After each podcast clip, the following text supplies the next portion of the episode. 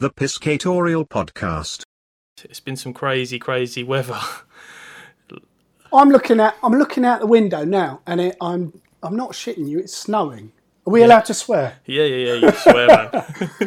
It is. It is snowing, uh, and and that's crazy, right? It's like I think I don't know if you find it, but I find with the fishing, it's it's when the temperatures are up and down like this. I always find it a little bit tricky. yeah, yeah. That, that, you never know. You can't second guess the fish. Do you know? So like, Yeah, usually you get like oh, a run of hot hot weather, and you sort of get an idea where they might be, and then you know you get the occasional day where it's cold, and you think, oh, that's not the one. But at the moment, it's like four seasons in a day. yeah, exactly. Sun's out, but it's still been really cold out. And I was sitting in my mum and dad's garden. First Yeah. time I've seen them in ages, actually. So that was really cool. Yeah, Um, it's, it is a weird one, mate, because when you're indoors, it's deceiving. I looked out Yeah, earlier and the sun was out. I right, thought, it it? looks beautiful. Chucked all the fishing gear in the car, and I was like, Baltic. Yeah, Um, yeah. but yeah, it's, yeah, But you, it's, it's but mad. you've been doing all right though. Been getting a few carp. Yeah, yeah. I thought I'd have a little, um, a little go for the, for the carp. Um, just the odd, the odd night and that. But yeah, it's, with this, it, it all spouted from the local fishing thing. Do You know, I'm Yeah. quite fortunate really. Live in Essex. Yeah. It's like the mecca of carp fishing in like the UK, I'd say. Um, and Yeah. I've ignored them for so long that I thought it's about time that I go and have a have a look. As a as a all round angler, um, it's it's a bit rude to sort of ignore one species just because you've done it solid for eight, ten years or whatever. So it was about time I went back and the same old rigs that I used before still work now, mm. and, and I clearly haven't. In fact, actually, I think I've come back as a better angler just for fishing on rivers where you might be in a different postcode to a fish instead of just a lake where they're all in there and you think, well, they're in here somewhere.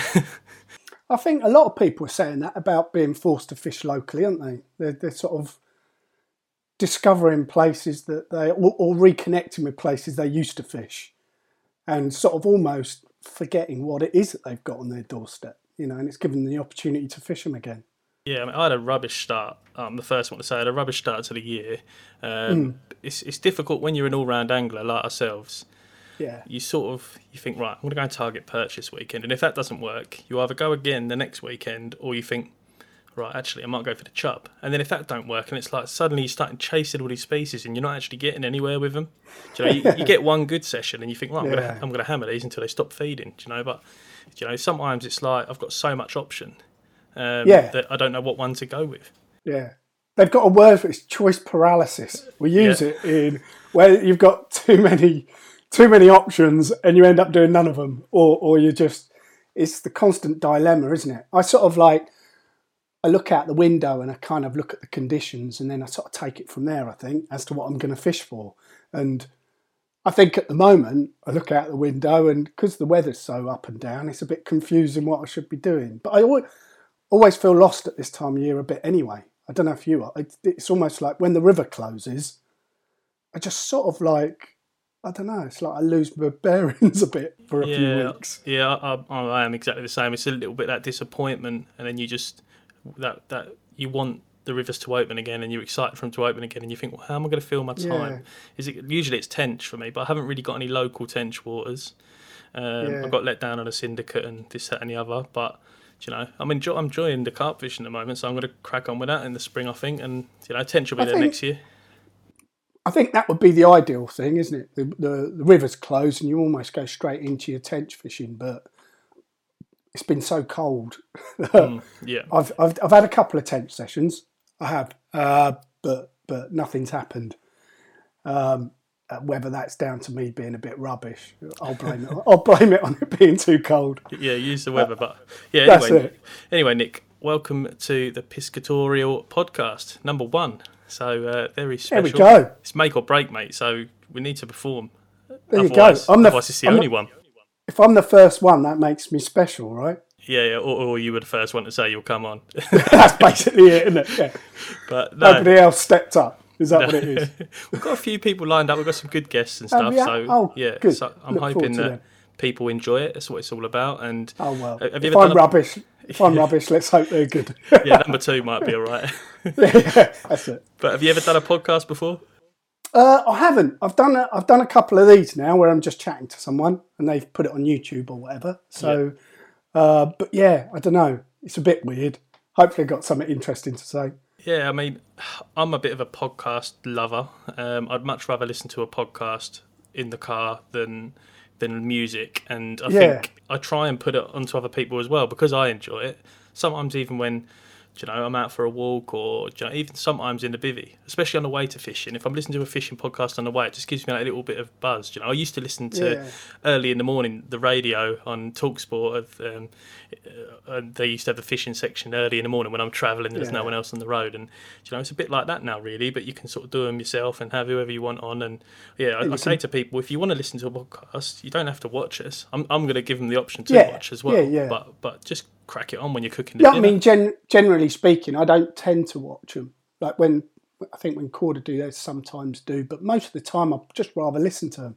It's one of the things, like you say. I mean, I know us blokes are terrible at multitasking, aren't we? But it does is one of those things where you can listen to the podcast and crack on with something else. certainly, yeah. That's Whether exactly, it's out, well, whether it's out on the bank or in the garden or driving the car or or going for a little jog or whatever it is, you know, Yeah. you can and, it and and listen I. I. I often, you know, some of them are quite long, and I don't listen to them all at once. You can pause it and then come back to it. Your phone remembers where you was, and Yeah. you know, you think, oh, actually, I've got half an hour of that podcast, and you know, dinner's going to take twenty five minutes. I'll stick that on. So that's the point, and hopefully, I just agree. a bit of bit of background noise with a bit of a story and a bit of a laugh along the way. So hopefully, um, we can ach- we can achieve that. But I'm not gonna. I don't want it to be an interview. Do you know, it's just going to be us chatting, yeah. really, man. And and you know, I've watched some of the, like you said, you've done a few little videos in the past, so I've I've sort of heard your backstory, to be honest. And you know, there's only so many times you can repeat the same the same sort of thing. But um, Yeah, yeah. and, and I want to try and keep it relevant to the time that this is coming out. So we're getting into spring now, and we're Yeah. looking at the spring species, and, yeah. and so you've been preparing a little while, haven't you? Been what preparing what for spring? Yeah, Yeah, I always I always try and sort of be prepared and sort of second guess of what's coming next. So how have I prepared? Got some new rods which I'm looking forward to. You know the trilogies. I don't know if you've used those. no, not myself, but yeah, they, They come- impressive. Highly recommended. So they sort of like they're a rod that have got three different tips. So what I quite liked about that is that one particular lake I can start on the 1.5 tip, but as the weed comes up, I can sort of move up through the grades up to the one 175 and then upwards if I need to, you know. Yeah, So, so I've got got some rods, freshly spooled reels, you know, and all that kind of stuff, and a few odds and ends and bits and bobs.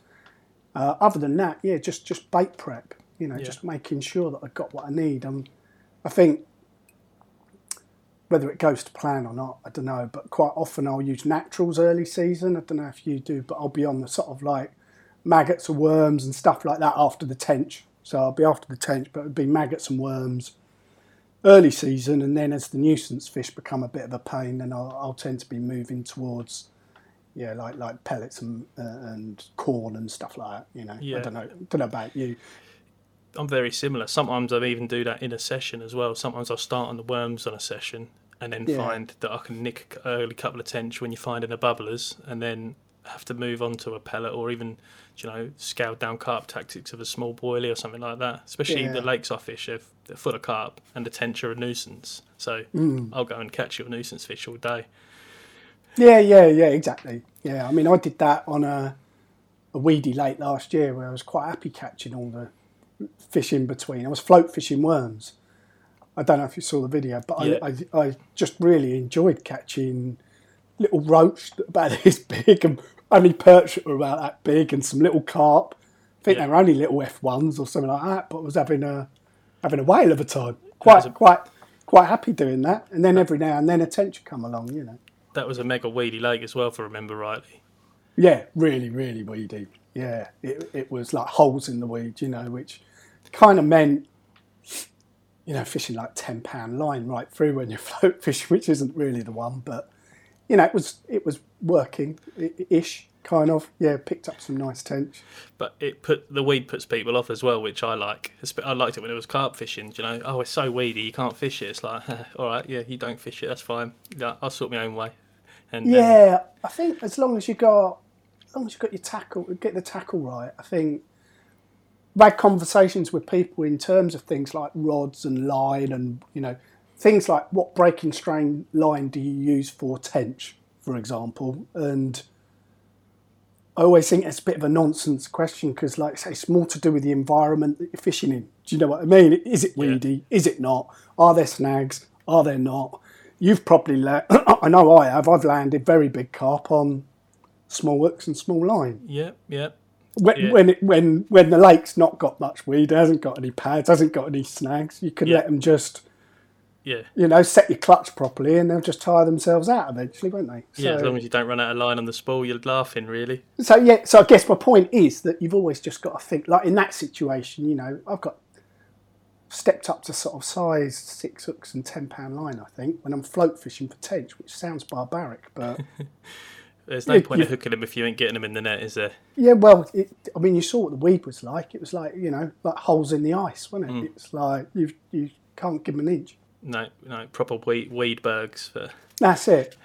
Yeah, I've known of you for a little while, Nick. Like through Yeah. there was there was a Facebook page that we was both a member of, quite a small close knit community relating Yeah. to a local river and and perch Yeah. that were within it. And I think before we'd even spoken, I'd read your blogs and things you'd done, the written blogs and bits and pieces, and tried to find out where you were fishing. And uh, Most And people then- do. and then since obviously we've been fishing once together, and uh, Yeah. was it once or twice? I can't remember now. Once. Not enough. Yeah, It was a good laugh. it was a good laugh. We went for the perch. absolutely, we absolutely bagged up on Jack Pike. Yeah, yeah, I couldn't stop catching. You were them. you were particularly good at catching them, as I remember. yeah, every time it was like, "Is this a perch? Is this a perch?" And no, it's a jack. Is it bollocks? Yeah. Yeah, it's another four pound pike. but yeah, we, we do need to catch up again and do some some sessions. Definitely, definitely, mate. Um, absolutely. because you know we're we're fairly local to each other now, and you know we do the same sort of thing. So it's good to go Yeah. with a like-minded person and uh, have a have a bit of a laugh. Where you go, I, I don't know about you, but or from watching your videos and that, you do a lot of fishing on your own.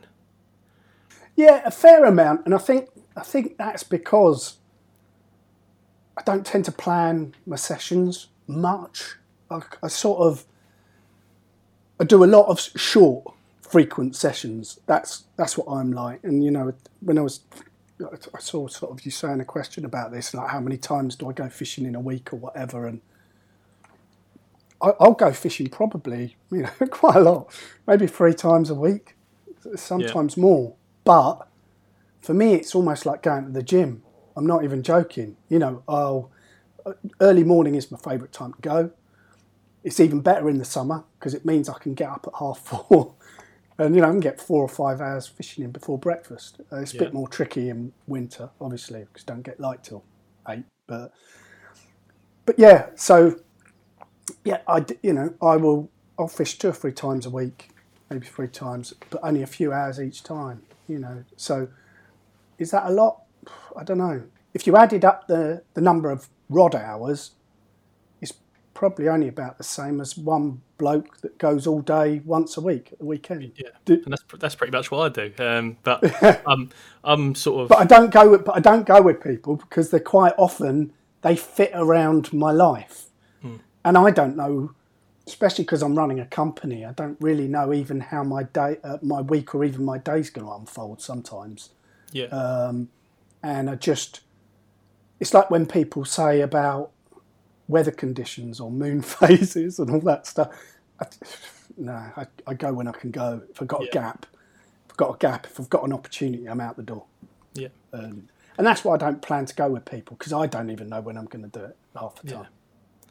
I mean, I'm a few years behind you in the whole family life. Uh, We're only just Yeah. getting at the nappy stage, so obviously you can probably rewind your mind back to then, and you know it's Yeah, another little tough. hurdle. Yeah. Whereas That you're coming tough. out, you're coming to the end of this cycle now. Yeah, um, I've got Joss who's 15, coming up for 15, and I've got Mia who's 18, off to university. So I could certainly get a lot more freedom than I did when I was in your position. yeah. It gets better. yeah, I've got, it, I've got it all to look forward to. Hopefully. It's, it's when you and your missus can go out to the pub again, you know, without. I remember when Mia started to be sort of 14 or 15 and could look after Joss, and we were able to go back to the pub again. That was brilliant. Yeah. Yeah, you get a bit of freedom back again. Absolutely, yeah. It'll, it'll come. How old, are, how old are yours? Uh, five and four, so there's they're only like- yeah, very close together, fighting like cat and dog. Two boys. Um, they're going to cost me a Oh fortune God. fishing tackle if they want to go. I'm not going to force them, but I think they will because they're already going on about it now. So What are they like? They fight a lot. Oh yeah, yeah. Um, they'll be really, really loving at parts. Yeah. You know, kiss and cuddle each other, tell each other they love them, and then the next minute they're punching each other in the head and just they grass on each other all the time. Daddy's done this, Daddy's done that. Earlier, Because my, my brother was a, a year older than me, and we were like that without the loving part. yeah, Just absolutely club each other to death. You could never have left us alone for prolonged periods of time. Uh, no, not at all. nice. It, it, it, it's you know I wouldn't change anything, but Yeah. certainly challenging. But I think when I look back, when one was a newborn and one was only just one, that was tough, tough times. And and when I compare it to now, it's you know you can tell them something and they do it. You know, well sometimes, but they certainly believe it. You know, when the ice cream man's run out of ice cream, they they they, they believe it. yeah, it definitely it definitely gets easier and easier, and then yeah, and now I do get a reasonable amount of freedom. Um, but then, you know, I've got a business to run, and you've got to try and spend. You know, I, to be honest, I don't fish weekends much, yeah, uh, which is quite unusual, but works really well for me. yeah, Um, I tend to do either things with the family or or do stuff around here. I might go a, a little bit of the way. I'll go at the weekend now a bit more as we go into summer, a little bit. yeah. But generally speaking, I try and get these short sessions in during the week, and Yeah. I think it, that used to put you at an advantage. I think yeah. um, but not over the last year or so with furloughing and every, No. all the rest of it. But I used to do, yeah, overnighters on a Tuesday or Wednesday, these really bizarre nights, you know. Yeah. Uh, I used to call it. Oh, I call them Boris Johnson sponsored anglers. yeah, You get a lot Yeah. of those on the bank now. Um, but yeah, fair play. I, I think if I was in that position, then I would be doing exactly the same if I could. But like going yeah. back So to it's like it's like the the weather's. If it was a bit warmer now, I'd have waited until the bank holiday was done, and I'd have probably I'd have probably been out night hmm. fishing tonight or tomorrow. yeah, You know, I'm not going to because I'm I'm a I'm a bit of a girl's blouse now. I'm getting older. It looks a bit cold. I mean, you said about sort of doing the family stuff and that, and you know, it's very easy to get carried away with fishing, and you have got to keep that think so. balance right. I think so many 100%. people have have lost relationships and things because of fishing, or, or Yeah. sometimes from stories I've read and that they've lost relationships over one fish. You know, some of these carp anglers, one Mm. one pursuit for one fish, and they've, so and I'm very fortunate. I've got a very understanding missus, but Yeah, I have. on- on the same hand, it's very easy to take the piss sometimes, you know. And sometimes I think to myself, I think shit, so. I've, I've took the piss a little bit there, you know. Stayed on for that extra night or got back 100%. three hours late. I think I don't know what you're like, but I've got quite an obsessive personality. It's Hmm. whatever I do, I tend to sort of just chuck myself into it, to, you know, a lot. Uh, Yeah. and whether it's um, you know camping or fishing or drinking or or whatever, I tend to just go ten to the dozen. You know, Yeah. I've got I've just got that type of personality. Yeah, So I I'm- do. I'm constantly having to try and keep myself in check a bit. Yeah, it can be difficult, you know. All, all you know, um, I, whatever I'm into at that time, whether it's fishing or whether it's, fishing's always been there. I've had other hobbies Yeah, that I've, same here. I've Yeah. dropped, but you know, I just bore everyone to tears about it, Yeah, I'm inclu- like including it. my missus. You know, she's just like, ah, "Can you stop just talking about fishing the Yeah. whole time?" And I'm like, "Oh, just this one last thing. Like this happened, and I'm doing this, and And you know, when you're talking about sort of blogs and podcasts and YouTube, I'll disappear down a hole with this stuff. If you, you know, yeah, like latest thing with me, it's like bike packing or, or, or even my work, my business. You know, I went crazy. You know, I remember my first office. I ended up putting a sofa bed in there because I just didn't leave. It's Yeah. just ended up sleeping at the office. You know, I just I was working so late each night. I just didn't bother coming home in the end. I just slept there. I mean, And that's, I, you know, I had a, I had a, I, had, I, had, uh, I wasn't married to my wife then, but but um, but certainly, yeah, no, I was certainly neglecting some things that I shouldn't have been neglecting. You know, I mean, it's just the thing Uh, so- with the internet now is that you've got access to so much information. You know, obviously, I'm yeah, I'm 31, so I'm a little bit younger than you. And when I first started fishing, I had no no friends or family that fished. I just wanted to do it, and I, I said to my dad, "Look, I want to go. Fi- I want to go fishing, Dad." I was about 10. He's like, "Oh, son." He grew up on the coast. He said, "Son, I've been fishing once. There was like 20 of us that all went night fishing. This was sea fishing." He goes, "And all you do is you cast out." There was 20 of us fished all night. One person had a tiny little whiting. He goes, I spent half a night picking out birds' nests out of a reel. He goes, it's, it's rubbish, son. You don't want to do it. And I was like, I do, and I want to do it even more now. You don't. You're saying don't, you know. So It's quite curious when you speak to people that didn't have anyone in their family that did it like at all. And I mean, I'm almost like that. You know, I, Yeah. certainly no one in my direct family. My granddad did a bit, quite a lot of sea fishing. He was really quite into it, but I never went fishing with him as such. And no one in my direct family fished either. no, So it's strange, isn't it? How how you get so into it, you know, not you just, just connect with it so much. Yeah, It's- and not just a, a little thing that you did one summer, and sometimes No. you scrape the rods. It's a it's a devotion. It's like a life choice. It's. I do think it is. It is like when I talk about you know going a few times each week and, and fitting it around my other things. I'm. It's totally a lifestyle thing. It Yeah. controls. If I'm not doing it, I'm thinking about it. It's. It's. Yeah, I don't know how, how my wife puts up with me to be honest, but she, she I had, I had half the time I'm off somewhere else. Yeah. you know, I get a bollocking every now and then, but you know, Uh, the worst, you go anywhere, anywhere with a bit of water. Go, I'll go to. I went to Drayton Manor, and we're Mm. going from like the the rides to the zoo, and then go over a big bridge. You, you're not gonna not look over the bridge, are you? yeah, And you always got to have a look. I'm don't you? leaning over this bridge, going through the kids' snacks to see if I could find any like just Yeah. bits I could throw in. There was these big chubs sitting, and I was like, "Babe, look at these chubs." He's like, "They just look like grey fish." I was like, "Yeah, but look, And whilst you're doing it, your two boys are wandering off with a Yeah. stranger somewhere. you know? exactly that." Yeah, come on, Dad, I want to go and see that over there. It's like, no, look at this chub. yeah, I know. Yeah, it's difficult, isn't it? It's it's weird the way we're programmed, and I think people that don't fish they think we're so odd, Hmm. and, and and they might not be wrong. I don't know. I, love it when I'm when I'm out in the winter, freezing Yeah. cold, sitting on a river, and a dog walker or a jogger comes past and goes, "You're mad, you are." And I always say to him, "Well, you're out as well. Like, what? Yeah, you, yeah. What, what makes you so sane?" It's when it's when they say you know, and uh, you know, it's, it's it's the standard stuff, isn't it? It's just like, are you are you going to eat it? Yeah, I'm gonna Are you cliche. going to that that that conversation, and you go, well, no, I'm going to put it back. Yeah, and they're so confused by that. Uh, Yeah. You know, so, but, and I suppose it does seem a bit weird when you say it out loud. yeah. I don't yeah. know.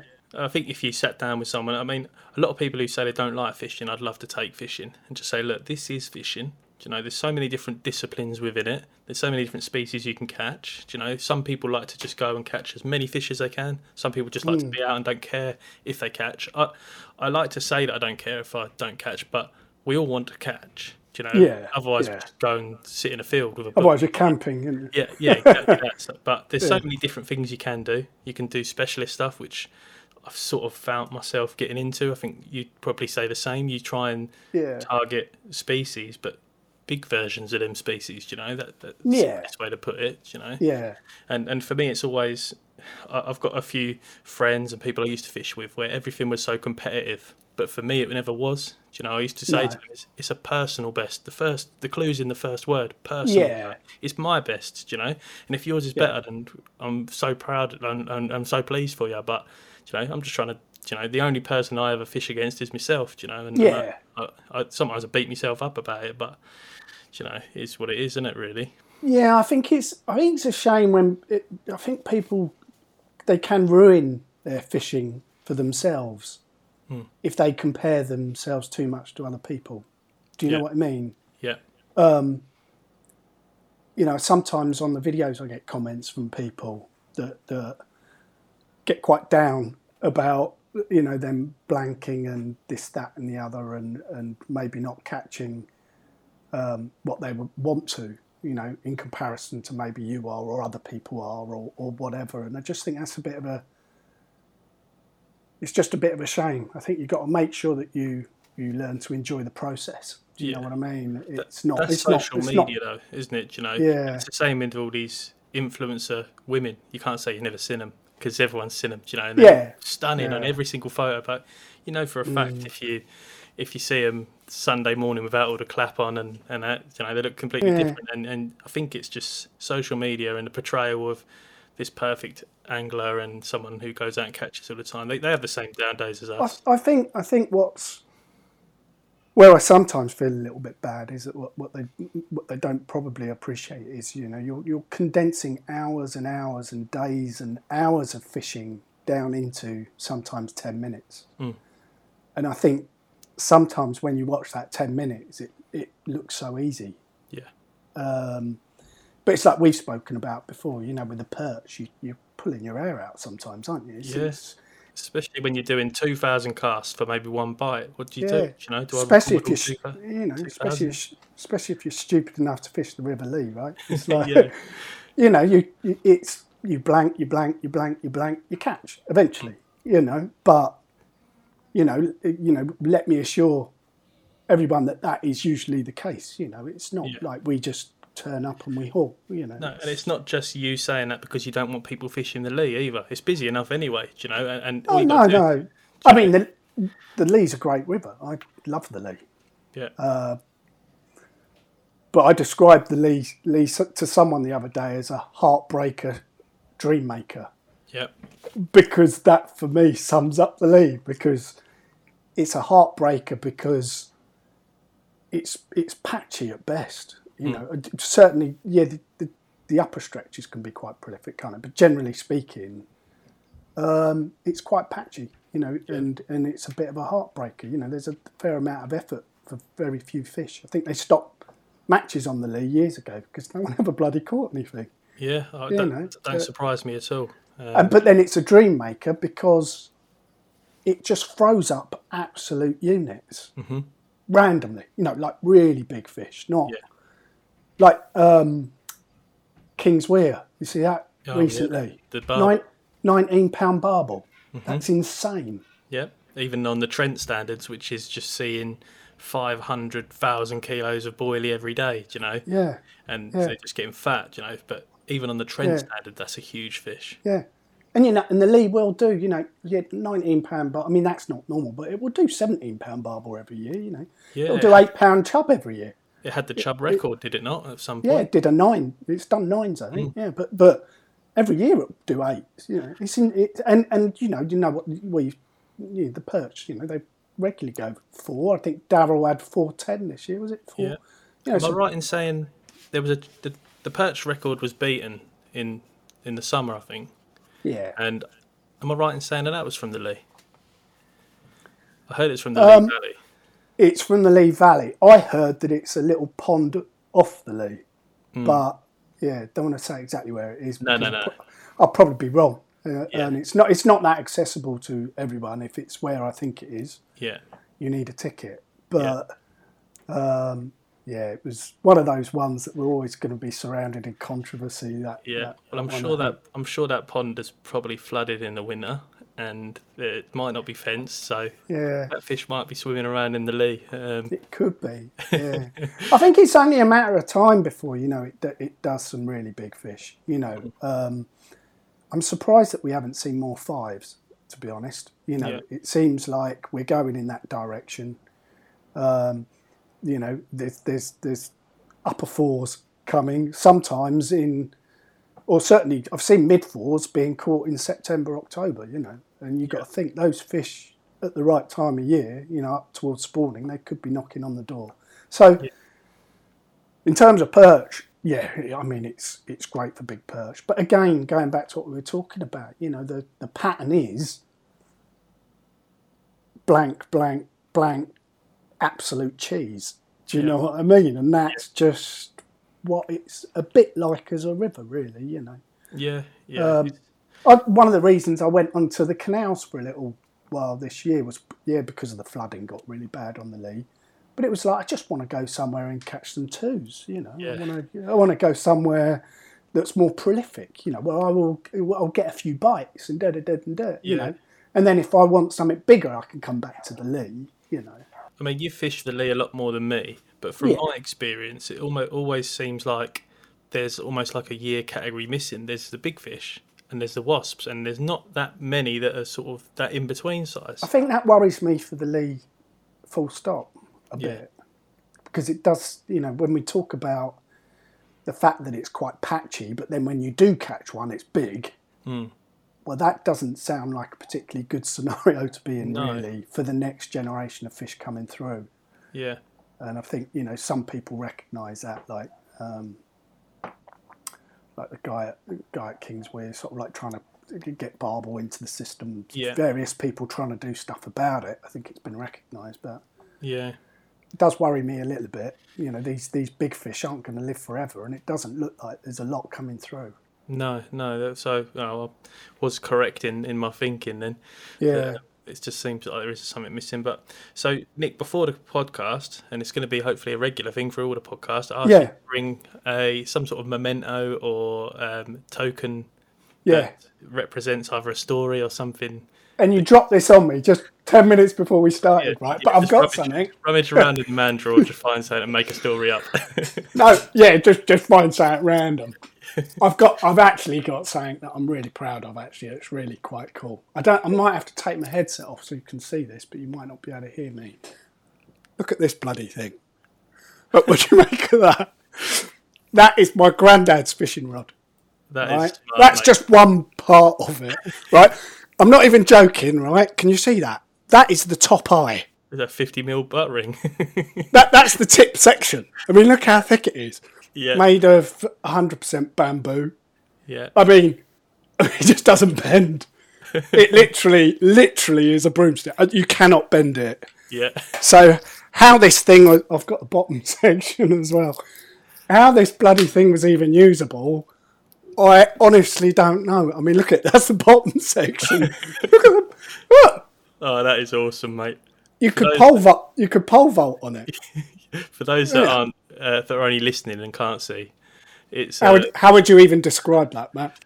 it is a barge pole, isn't it? yeah, literally is. Very cool as well. You could pole vault with it. Did, did he make that himself then? No, no, I think he bought he bought it. it, was, it was manufactured by Oh, someone. really? Yeah, but I mean, it's it's not looking great. I've got about three of his rods actually. That's the oldest one. Uh, none of them are particularly usable, unfortunately. There's there's one that I've thought a couple of times. Shall I take it somewhere and see if I can get new eyes whipped on it and restore the reel seat and then go out and catch a fish on it? Because that would be awesome. Yeah. You know that would would be great. But I just don't think they're very usable, to be honest. Uh, I'm not sure it's fair on the fish. no, you, you yeah. wouldn't be going out quiver tipping with it, I don't think. I could take it to that weedy tench lake, couldn't I? We're talking about. We'll, we'll, dra- we'll, the uh, middle of this sea, mate, and go shark fishing. we'll we'll drag them out that those, those tench out that weedy lake on that. No problem. Yeah. Oh That's, god. that's really cool, mate. Well, there you go.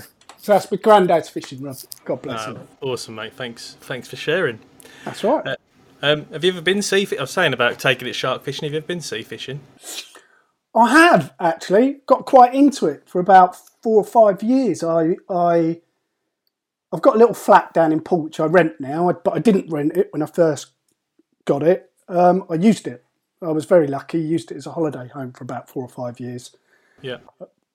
and um, at that time I decided to buy a boat. So I went down to if anyone knows Poole or Poole Harbour, which is where where I was down that way.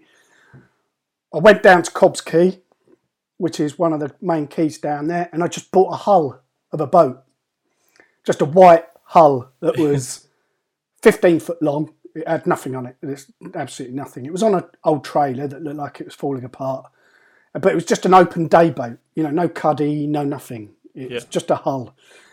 And then I lovingly, for about six months or so, built it up, put a canopy on it. Um, bought, I think I bought the hull for about seven hundred quid. I spent quite a lot on an engine, about fifteen hundred quid on a decent engine that I stuck on the back because I didn't want to get stuck out at sea. so I put a put a decent uh, fifteen horsepower engine on it, and uh, yeah, just and then I used to. I had it on a pontoon in Cobb's Quay, and I used to go out on it all the time. Yeah, Yeah. like you know, it was uh, whenever I was down there, I'd go out in the evening, you know, with the missus and the kids and whatnot. Very next day, I'd, I'd go out, and it used to be quite magical, amazing. Jump in my own boat and literally just cruise Yeah. across Poole Harbour, lure fishing for bass, Yeah. um, and loved it. Absolutely loved it, and I'd like to go back to doing it again one day. Did you used to catch a few bass? Did you? Or I did used to catch a lot of bass, yeah, but I didn't really ever catch a decent one. You know, it was my boat it was like I say, it was only seven hundred quid for the whole, and it wasn't really up to it. Really, it was all. It, it was already a little bit sketchy. I don't know if you've seen the size of some of the boats that come in and out of Poole Oh, yeah. Harbour, but they're ferries. You know, they carry like hundreds of cars, Yeah, and there's me bombing in and out of them in this tiny little boat. It, it was pretty sketchy. yeah, Um, I did used to catch some of the bigger bass, but they were always where the chain ferry crossed, so probably the most dangerous part of the harbour. yeah. Um, and in the end, I decided it wasn't worth risking my life for, and came back into the harbour and, and was quite happy to catch lots of school bass. But I, Yeah. you know, like, like I say, I'd love to one day um, maybe get a bigger boat and go out and hit those proper marks, you know, and get some decent bass. Yeah. That would be good. I've, What I've about what, what about you? Have you done? Because you, how far are you from the coast in Essex? Like, um, Uh, I'm well. I'm probably about 45 minutes from my nearest coast, but there's a lot around me. Um, the coasts aren't brilliant, um, but you know, there's often a lot of trips. I've done a few trips. I've done um, smoothhound trips and bits and pieces like that. Just didn't have what, loads. what, what of bit of coast? What bit of coast is that? Because you got So you've got, like, Maldon, isn't it? And you go past Yeah. Maldon, and Maldon's my closest, but then it goes all the way down to Clacton, Harwich. I'm not even that far from like Felixstowe and things like that as well. So I have got a lot on my doorstep, but um, it's not always the best fishing. But there is, you know, this there's some plans this year to. There's certain areas which are sort of kept quite quiet where stingrays come, and sometimes they're up to like 100 pound and stuff. Not easy to catch, Oh, not many of them, but it's a breeding area for them when it gets warm. So um, what's the wrasse fishing like over there? I quite fancy that on lures. I haven't really done. I've caught a lot of wrasse, but always on bait, and I'd, I'd quite yeah. like to have a go. See people I like mean, you're not going to get much over sort of size of your hand. I don't think. Sometimes under Oh, Walton really? And bits and pieces like that, um, and they're Hmm. fairly. They've come around fairly recently, I'd say. Um, ben, Yeah. Ben went down there and just fished like ragworm off the side, and he caught a few. All lovely colours and stuff, but not the kind that you're going to get um, sort of down in Cornwall, Devon, Devon. I've caught some clonking gate wrasse on sort of ragworm and stuff like that, so they're there. But in turn, I was just using the wrong sort of lures for them and stuff. I was I was using Yeah. sand, lo- big sand eel type lures for the Yeah. bass. Really, you know, I'd love to go back down there. I'd love to go back down there now as a better lure angler than I was back then. I, Uh, I went on a shark trip last summer in between the lockdowns from. Oh, cool. um, Oh yeah, I see a picture of you with a decent. yeah, Was it a tope or a shark or? A, that was a blue shark. Uh, oh, awesome! Yeah, it's about didn't weigh it obviously, but it was about seventy pound or something. But it was the only one caught that day. But it was we went out from Brixham, and I got down there early that day and had a little go for the lures around the coast.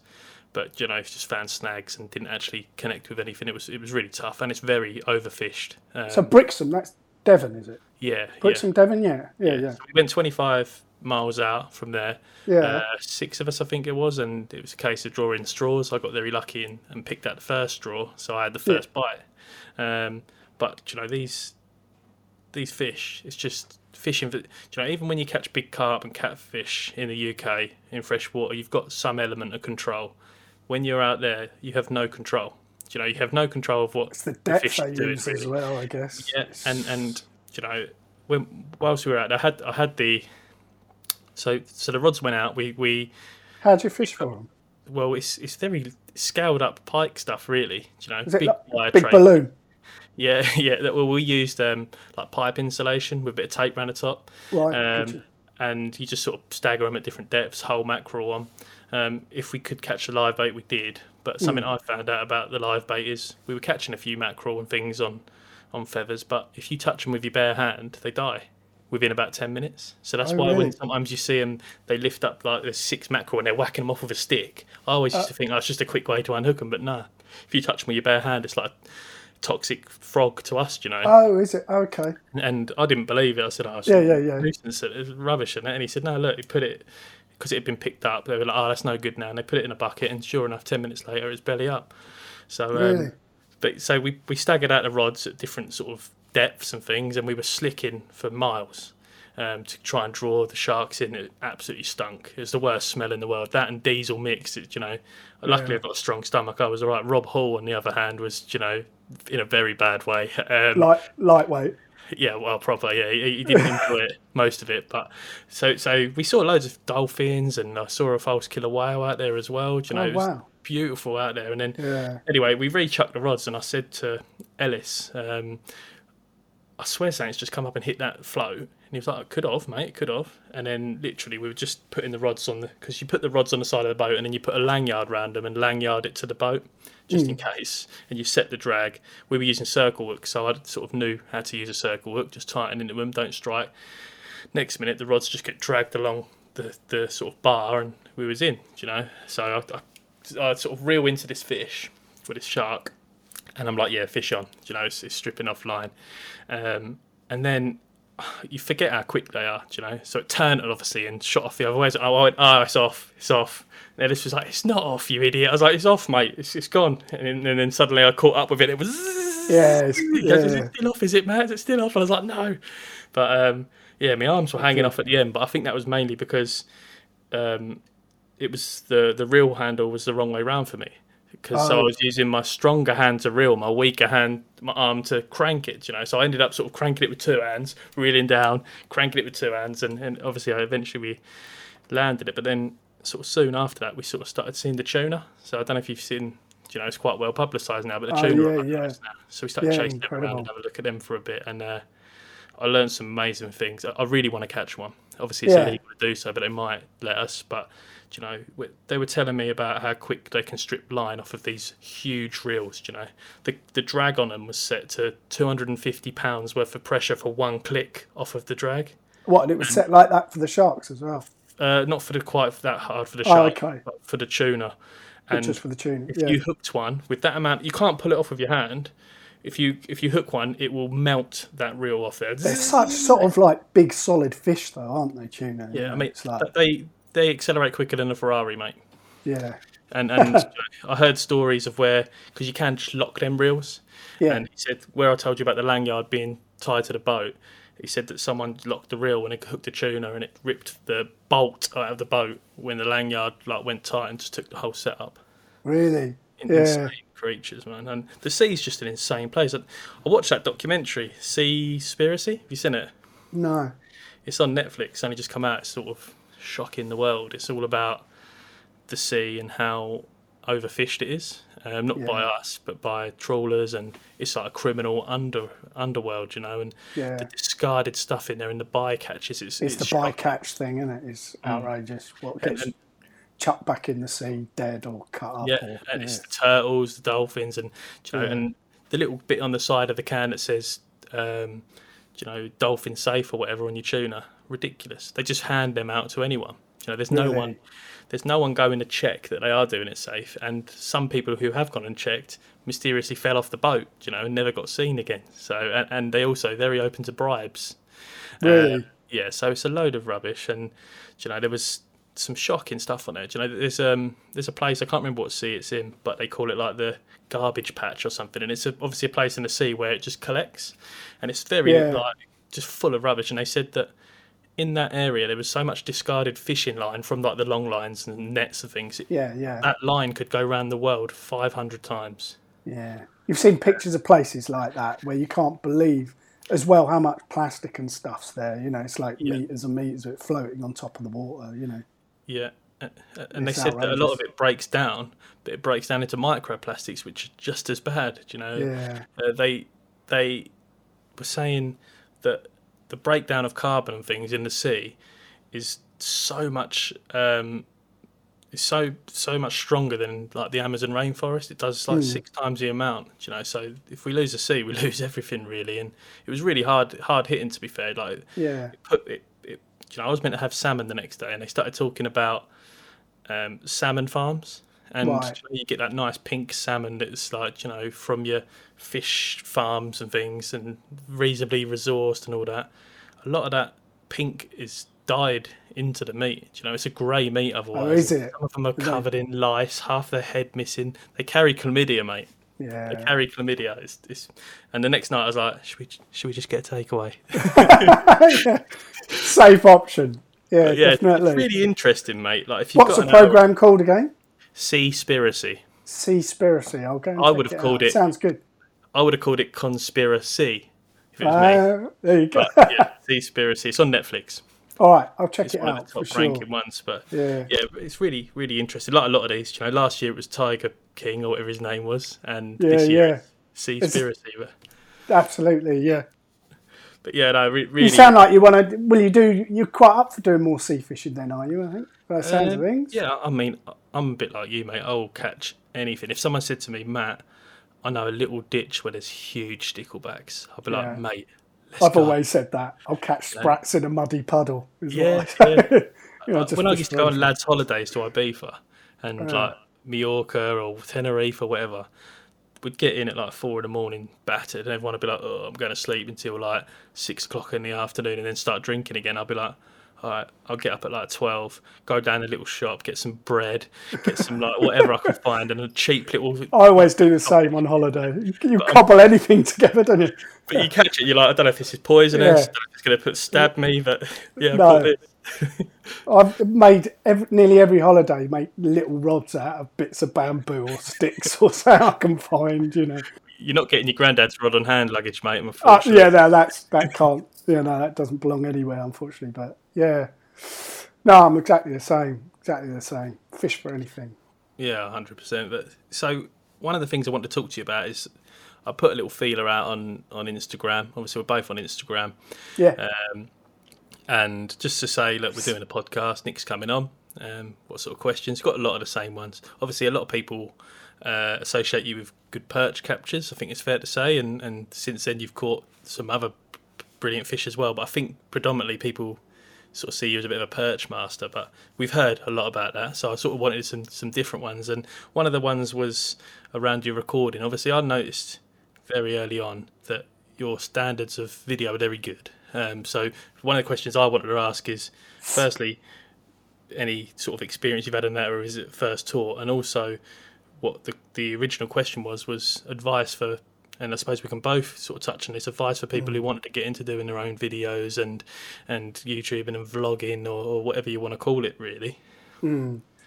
um, I think I- I'm at a slight advantage because I run a media agency and I've done for 20 years. So that sort of puts me at a slight advantage when it comes to some of the technicalities, I guess. Um, I've always been quite creative, you know, because otherwise I wouldn't have gone into graphic design and media production and all of that. So I kind of, I'm a fairly creative chap and went to, you know, um, got a degree in graphic design and media and all the rest of it. So that, so obviously that helps uh, Yeah. with some of it, but not not that that's essential. Um, I think I think what what I try and do inside in the videos is try and add value to people. So I always try and think of it from the viewer's perspective, and I think that makes a big difference. I think if you can try and think, you know, what is it that they're actually going to go away with?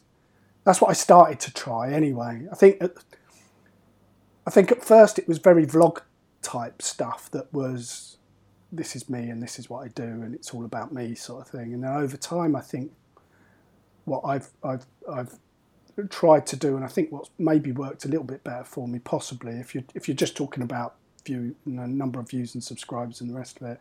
If you can try and make sure that you provide value, so you know what are they going to go away with? I think it's either got to educate or, or entertain, or ideally a bit of both.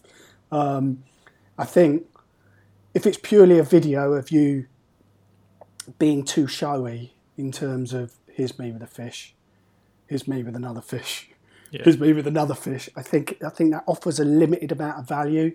I, th- I think it it's. There's no doubt about it that there's a section of the audience I think that do just want to chill out and relax and watch the video and enjoy watching some fish. Cool. Yeah. But then I do think there's a certain um, section of the audience that, that quite likes to feel like they've taken something away.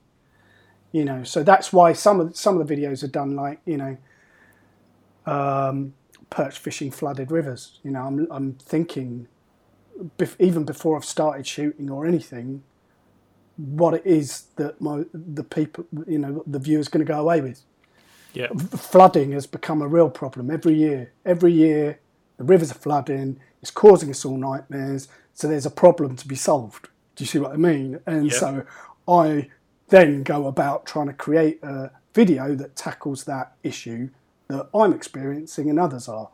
Yeah. I might only catch one fish in that video, you know, um, but at least I've addressed the subject. Do you see what Yeah. I mean? I mean, I, I've one of my better videos. There's sort of Mm. not quite to your standards, but you know, we, we just do it for a like I do it for a laugh, you know, like Yeah, like you do, yeah. you know, and, and if Mm. people enjoy it, then that's good. And Mm. um, but one of the better ones was um, a perch fishing video I did on the Dyson rig, and Yeah. It's because I was looking to get more into the Dyson rig because I didn't really know anyone who fished it, Mm. and I couldn't find any up to date videos or anything that sort of explained it, and it's quite a difficult rig to explain. But we did Mm. Yeah. a video on it, and, and it you know caught a few perch, and Mm. I did something a bit different where I sat there and had the camera over the back of me and, and drew out the rig on a bit of paper and said, "Look, this is how it works," Mm. you know, because that's how my brain works, you know. Show me how it's done, and I'll be all right. You know, show me just an image of the rig, and I'm sitting there thinking, does that bit go there, or how long do I make that bit? And then, Yeah. you know, so I think finding them niches, which are quite hard now because everyone's everyone does videos. It's a lot of content. Yeah. Yeah, I mean, there's not really much at the moment on eels, and I love fishing for eels. Sort of marmite Yeah. fish.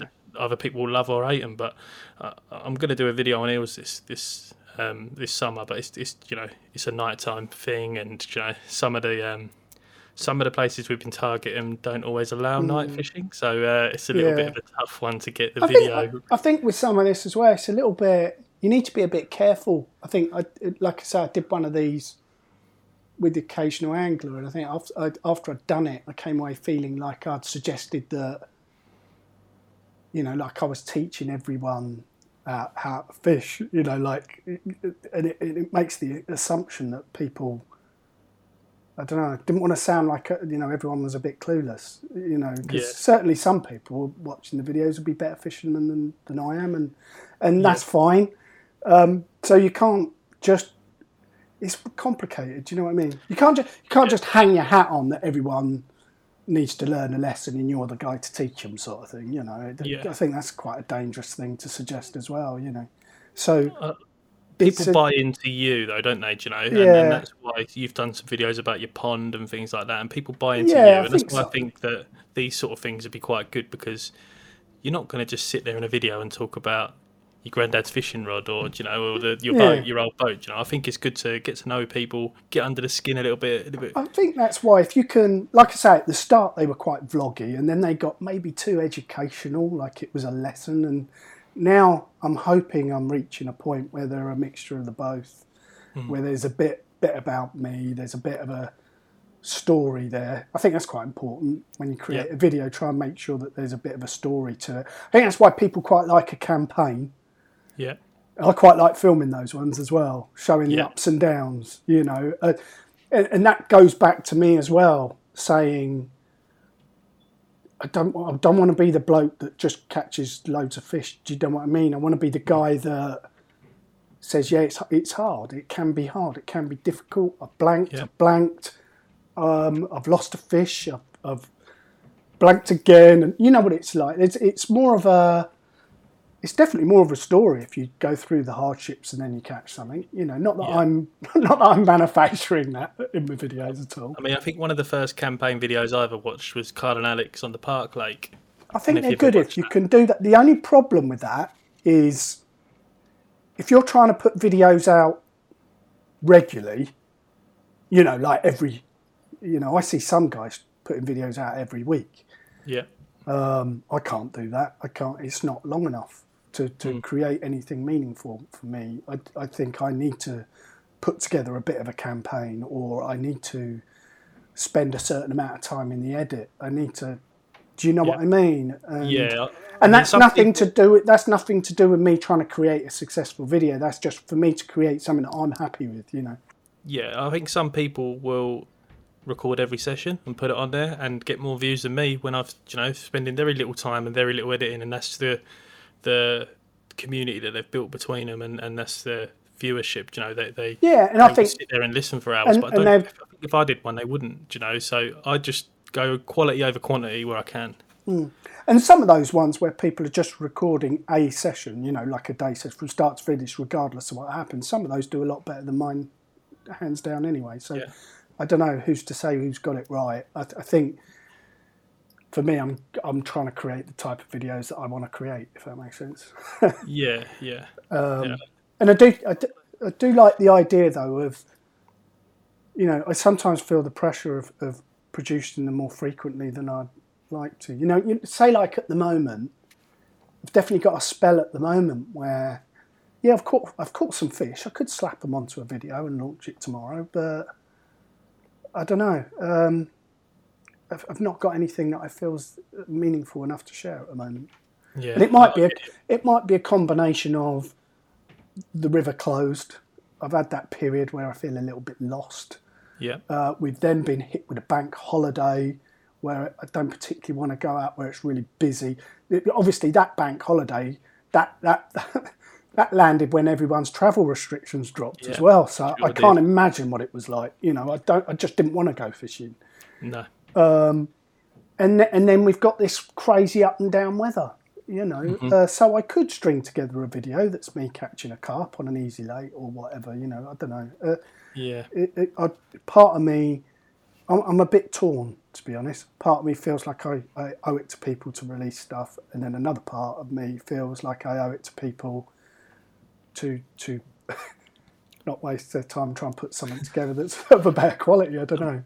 My, my favourite i'm not going to go into list who i watch and who i don't watch um, but my favourite kind of people on social media are the influencers. So not the people and i like to think that myself i do things that influence others to go and fish or go and target a species or do whatever. It's not about this is what i'm using you must use this. It's very easy to fall into the trap of this is the best product in the world Yeah. that was sent to me for free, do you know, or whatever. Do you know, you see it everywhere. Do you know, Uh, you you watch someone who's associated with a brand or whatever, and every single bit of kit is the best thing ever. Do you know? Yeah. Um, it's- I don't know if I, I don't know if I've always got that balance right. A product placement in some of the videos, it's been quite heavy in some. So that's something that I'm constantly sort of struggling But you with. slightly. you wouldn't say this is a good reel when actually you've had four new reel handles on it and the drag don't work though. No, do I you know what I wouldn't. mean? No, I So so no. You know you need to build trust with people because agree, otherwise yeah. you know if you're watching i don't know for example a fox video you know Mm. they'll catch mega fish and you know they'll put on a good production but they'll bombard you with products and they're never going to say they're no good Mm. you know or, or people that are sponsored by them they're never going to say the bait's no good at a certain place you know so Yeah. I try and be. I I wouldn't necessarily knock some a product, but I just wouldn't review it. And you know, I'll give an if I think something's good, and I say to you, this rod is good. You know, the the hmm. all rounder rods. I've literally had seven different PBs on them. They live up to the name. You know, they, I use them for everything. Everyone who I've shown the rod to and said, have a go on it. You know, hmm. I've put them seriously through their paces, and you know, not just used it for thirty minutes and said it's brilliant and done a video on it. I've never done a video on that rod, but you watch my videos and it's like using this rod again, guys. You know, and Yeah. it's just never let me down, and it's my favourite ever rod. And you know, I bought them a few years ago. I bought a pair of them, and uh, because I thought they looked cool. Do you know, they, they were a pound and a quarter, cork handle, nice little green bits on them. I thought that's what I need. I need some of them. You know, I mm. can do so much, and I've I've done um, I've fished for zander on dead baits on them. I've fished for carp on the surface, free lined mm. worms for chub. You know, they're just so versatile, and and that's you know, I don't want to be that sort of person that says you must go and buy this. You know, go go and I think. I think what's what you want. quite I think where we're quite lucky, or where I feel quite lucky, is that you know the, the sponsor that, that that we're backed by, they don't force their stuff onto us. You know, they're quite. I get quite. We get. Oh, I, I feel like we get quite a lot of flexibility in what it is that we're fishing with. You know, and Hmm. and as a result, you fish with the best stuff you can get your hands on. You know, Yeah. um, whether that belongs to the sponsor or not. And that's Yeah. quite a fortunate position to be in, really. You know, it, and it also adds credibility when you are talking about their products, like their rods or their the reels. You know, you're using it because it you genuinely do think it's the best tool for the job. You know, Y- Yeah, yeah, and and also it's always relevant as well because you might be associated with a company and they bring out their f- flagship float rod that's fifty quid, mm. and another company sell one for two hundred quid. Mm. The two hundred quid one's probably going to be better, but you got Yeah. you know this is a fifty pound. This is what I say to people. This is a fifty pound rod. yeah, you know. yeah, You might say to me, "Oh well, the, the acolyte's much better than that." The acolyte's two hundred fifty pounds. Yeah, it's not in everyone's budget, you know. Or you're talking about a certain reel and they're comparing it to a Stradic or something like that, and you're like, well, mate, come on, you know, Yeah. wake up. no, it's not um, as good as a Stradic. No, But it's also of- not, not not got the same price tag. Yeah. So, we sort of skirted around the whole initial question, but really, I think we've covered quite a bit on on the whole YouTube thing. Obviously, yeah, the other sort of difficulties that come up is sometimes about how precious you are with a spot. So I've noticed in a lot of your videos, you cut the the the the, uh, the scene quite short and have the camera down. I think particularly on the river, you might have noticed. Yeah. Straight, I tell you what, I did a fly fishing one the other day, and how what- nice, how nice it was to be able to use wide shots. yeah, Did you see like the sequence at the end with the sunset and oh, all that? beautiful, mate. With that big But one, but but you know, I miss being able to do that. yeah, because uh, I, I noticed you people can't- on the you can't- bank were catching as well at the same time. I was thinking, Oh, did you notice that? Yeah, I should have edited them out. But do you know what I mean? You can't do that on the river. You're quite limited as to what you can do on the river.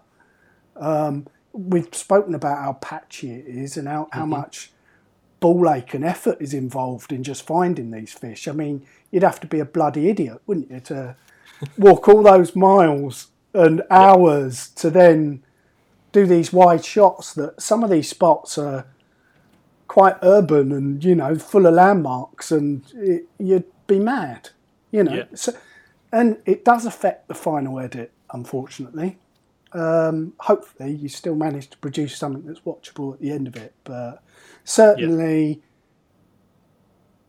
it's challenging to, to make sure that you're sort of creating a nice video that's aesthetic and looks good whilst protecting the spots you're fishing. You know, it's, it's quite tough. But we're now moving on to the lakes. Um, I'm slightly less precious about those. Some of them Yeah. are quite busy. Some of them, you know, are, you know, day ticket or even, you know, big clubs. And, and I'm less precious about those. And it's quite nice then as a, a, a someone that's trying to produce something, you know, it's nice to then have the flexibility to do wider shots and yeah. all the rest of it, you know.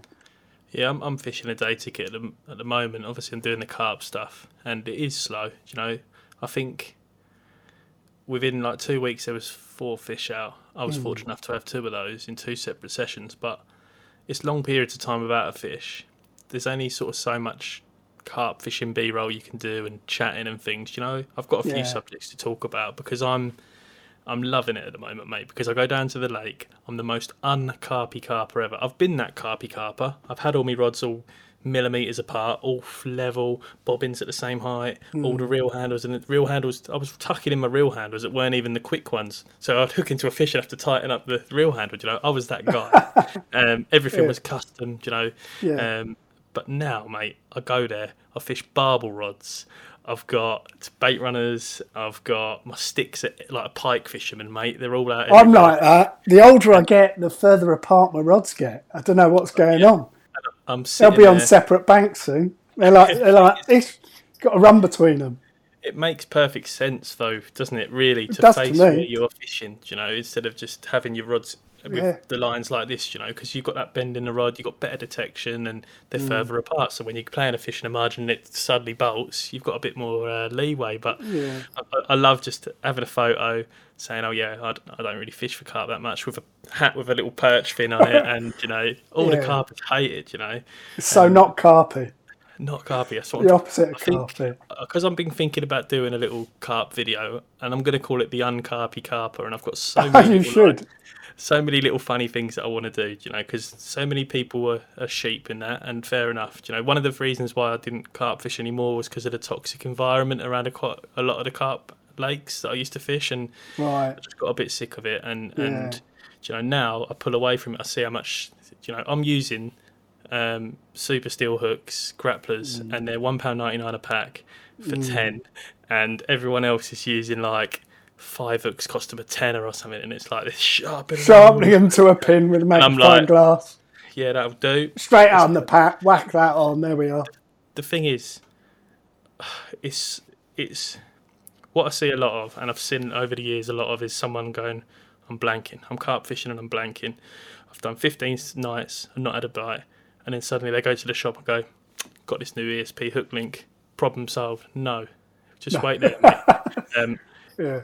For me, 85, maybe even more percent of the fishing is where is location. So that location might be location of the lake, but also location of where you're sticking your bait. do You Yeah. know, Yeah. if you're not in them, if you've not got them two things, I couldn't agree more. you're stuffed. And then the rest of the percentage is made made up of loads of little things. So obviously you've got to be presenting. That's quite a big chunk of it. Yeah, yeah. weather conditions and things like that. But then having a sharp hook, having this, having that, they all take little one percent. So the more of them percents you can build up, the better. But the majority of it is that location. If you get that location right, then I it think- don't really matter if you're using I a think- shelf life for a freezer bait. Yeah, I think that was my problem with the bank holiday and the idea of getting out there and trying to slot in somewhere is just I just can't.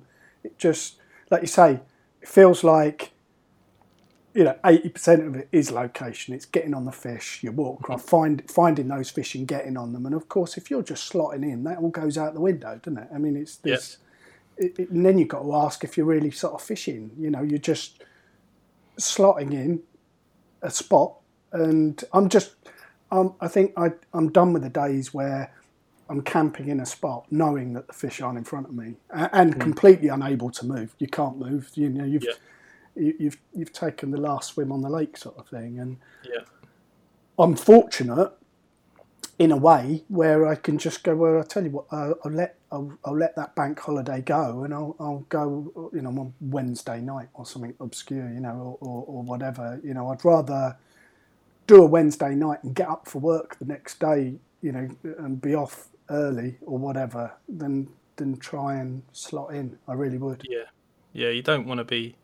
If I'm sitting in a swim fishing, especially for carp, because I find it hard now, mate, to sit there with the rods out. I know, because I know, I know that recasting isn't going to make things any better because Hmm. I'm in a spot for a reason. Sometimes this time of year you don't see anything and you have to just go on your experience and put put in everything you know in places in your head. Right, the wind's doing this. The temperature's been like this. There's been a fish out over there, and you think right. My educated guess is they'll be here, and, and you are right a lot of the time until you see something when you're ready to move. So the other night, I was down at the lake. There's only nine swims on it, and there was like five booked on. Everyone got in there the swims, and um, I had had two fish out of this one swim, but the conditions had completely changed, and actually I didn't think I was going to go in that swim because they don't show very much. Someone was you can't fish until twelve.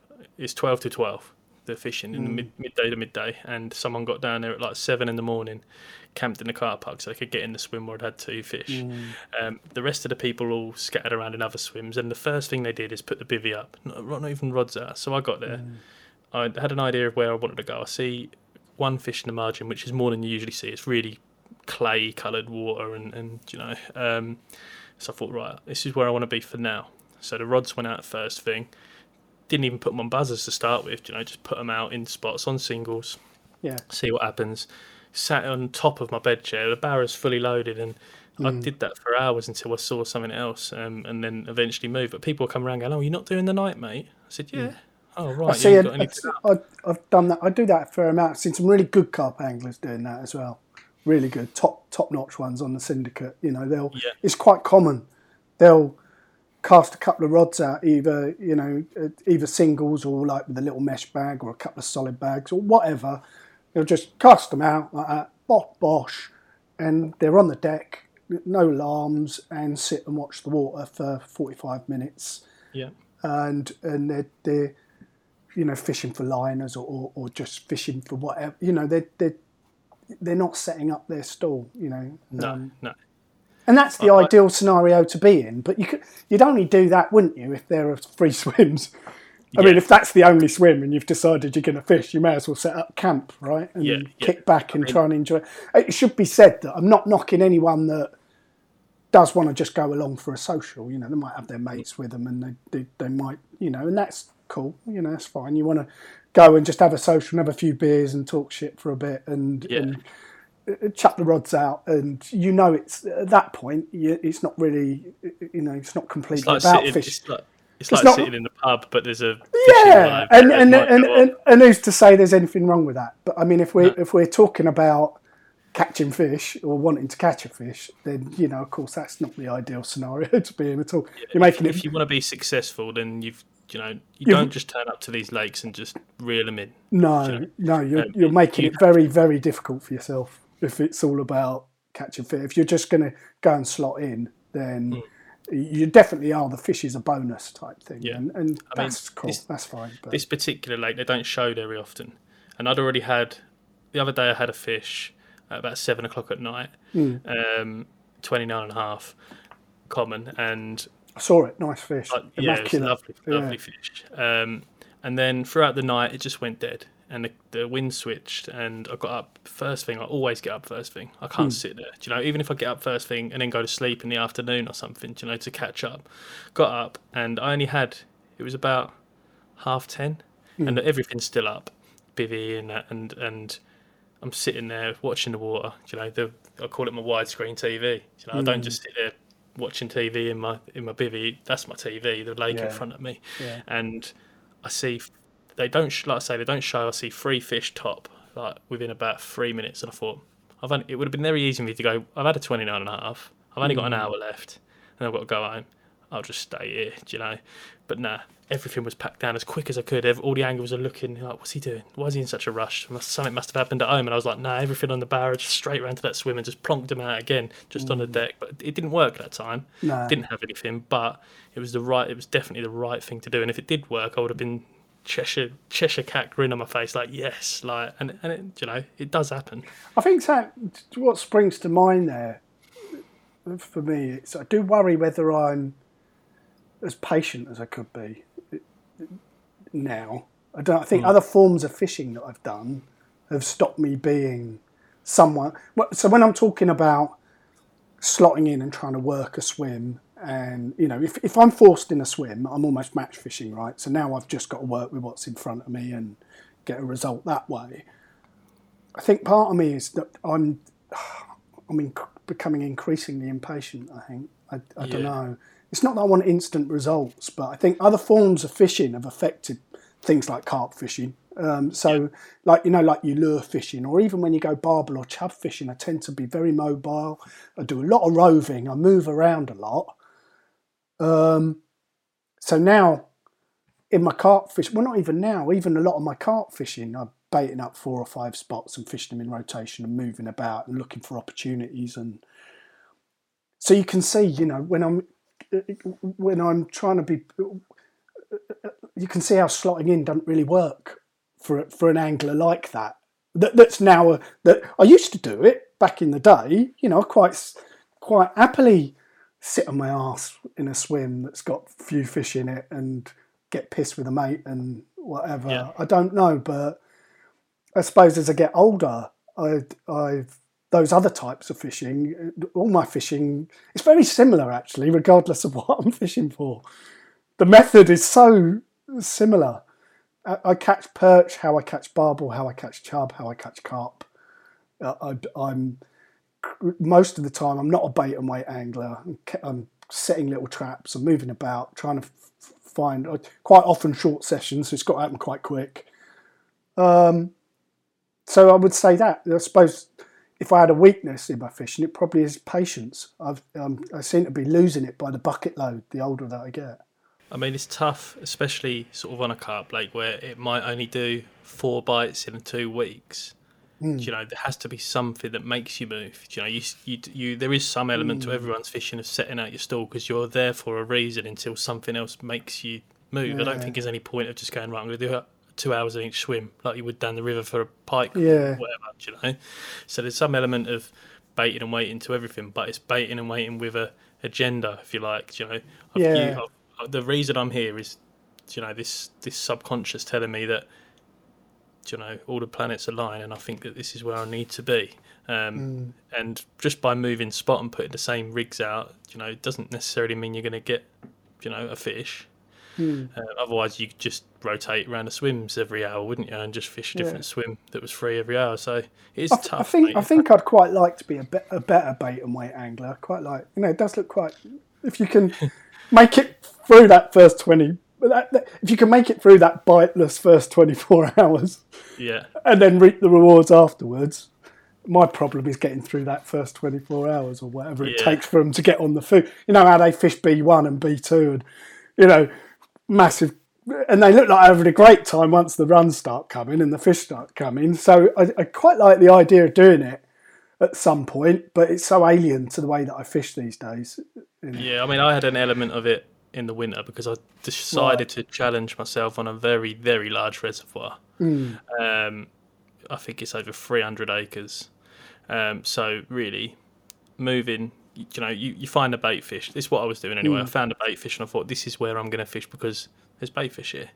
Do you know? And and by moving five swims up, it's a drop in the ocean. Do you know? So People said to me, "Why don't you move swim it's, if you're not having anything by midday?" And it's like actually, bait and wait probably. You know, your whole session needs to be your time. You know, instead of like maybe you might spend two hours Yeah. in one swim on a small lake, mm. that two hours is actually a whole session for me in one swim. And actually, this swim's not very good. So next week I'm going to fish in a few swims up, or you know, you mm. try and you got to put the pieces together. But the pieces are a lot bigger on a. So so a lot of my winter was spent, you know, on on all day and sometimes getting two bites just as I was about to reel in or whatever. Uh, and when you lose them fish to like hook pulls and things like that, is you know, or, or you know, with pike, I never, I never like to leave it very long when I fish. I'd much rather lose a fish than deep hook one. Yeah, So definitely, I-. I'm very guilty of striking too early because I've got that fear in my head. You know, I don't want one where I, I look at its mouth and go, "Oh dear, I can't see any hooks." Yeah, I mean, you have to be very, very careful, especially if you. I mean, we. I don't know. You don't really lure fish through the summer months, do you, or, or do No. you a bit? See, I've Uh, started only doing. stuff. Yeah, I've started doing a little bit of yeah crankbait fishing for the chub and stuff like that. Um, but but but if and that's more sight fishing, so I don't think is. But anyone that sort of just generally lure fishes through the warmer months, I just think that's a recipe for disaster if you're not hitting the fish quick. They they're Yeah. ravenous, you know, like the Yeah. pike. They'll they'll swallow it. Yeah. They will. I'd I'd much rather if I was going to go for some like summer perch, I'd much rather go with drop shot and some worms. And then, you know, mm. I, I've got past the stage of caring about they don't count if they're not caught on a lure, which was you know a thing for a long time. do You know, Yeah, go I've, I've never, I've always thought, you know, we've always had a bit of banter around that, haven't Yeah. we? Like, people giving each other shit if they catch them on worms or whatever. Yeah. But I, I think it's all just in good jest, you know. It's like if people want to catch them however they want to catch them, then then great, hats off to you. I think one of the nice things about fishing with with worms in particular is that like everything eats worms, doesn't it? You know, It's- mm-hmm. and that's quite nice sometimes in a way. You know, you can chuck Yeah. chuck some feeder rods out with worms, and you know you might be targeting bream, you might be targeting tench, but you might get a amazing perch as a bycatch, and who's to knock Yeah. that? You know, I think that would be my one. If someone said to me, "One bait, Matt, for the rest of your life," it would be worm. I think probably yeah. I, Um, I'd, I'd, I'd tend to agree. Yeah, it'd be hard to worm or maggot. I think it'd be hard Yeah, to yeah, worm, really. worm with red maggots. Yeah, Yeah. and you'll have a good time on those two baits alone, wouldn't you? Yeah, I'll definitely Yeah. catch anything. You know. Yeah, Um, absolutely. yeah, they're just a fantastic bait and always available if you if you can go out and get them. You know, from you can get them for free. I think you've got the something right that spots. something that I found quite interesting in with with the perch fishing, going off a little bit of a tangent here, but I've had it a couple, a, a number of terms, and I, I was listening to a podcast the other day. You know, um, Adam Jones, Yeah, he was talking about this as well, and I can completely relate to it. Where I think definitely in the last couple of years, I've been guilty of assuming that perch had moved on from a spot when they hadn't at all. They've just got too smart for me, okay. and I, I've definitely learnt that. And the reason that I know, and this is this where, where, why this dropped into my head, is because I've seen people go into those swims and fish worms and suddenly catch the perch that I was trying to catch with lures. Uh, I've, okay. I've, I've seen it. yeah, Uh, and so you know you've not been good enough. Do you see what I mean with the lures? You've just not been good enough. And I think um, I think that's quite an interesting thing. I, and I listened to a conversation the other day that they were having about this, where um, you know you've you you've got to switch it up more than you think when you're lure fishing for the perch. I think you you really have before you then. And again, it goes back to me saying, "Am I patient enough?" You know, I'm like, I'll be in a spot, da da da da da. I'll, I'll catch a few decent perch, and then I won't catch them, and I'll be like, "All right, well they've moved on," and I'll Yeah. I'll, I'll go somewhere else. But I don't think that's always right. I think you know, um, I've I've done a few things this season, the one just gone, where I've just modified things slightly, and started catching them again Whereas Yeah. the season before, I might not have made those modifications. I'll have just assume they're gone. You know, I think like a lot of the fish you catch, the big ones as well, were Mm. it, it's fair to say they're almost once a season fish. You know, they Mm. don't come out a lot. You know, I think no. When they sus when they get caught on a lure, it's very hard to go and catch them again on a lure, even if they're in the same spot. And also, you you think you're the only one fishing that spot, but you might not be.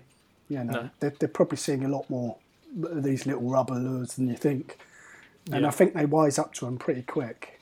You know, Mm-hmm. so um, I've certainly this season sort of been fishing like with Ned rigs, and then then it's dried up, and then I've got no doubt in my mind if I'd have flogged that spot with that lure, no matter how many times I cast it out, I would not have caught another fish, even though they were there. And, Yeah. You know, one might slip up eventually, but this year a couple of times I, I switched to like drop shot and wacky worms or, or, or maybe a little crankbait, and, and that would then produce another fish.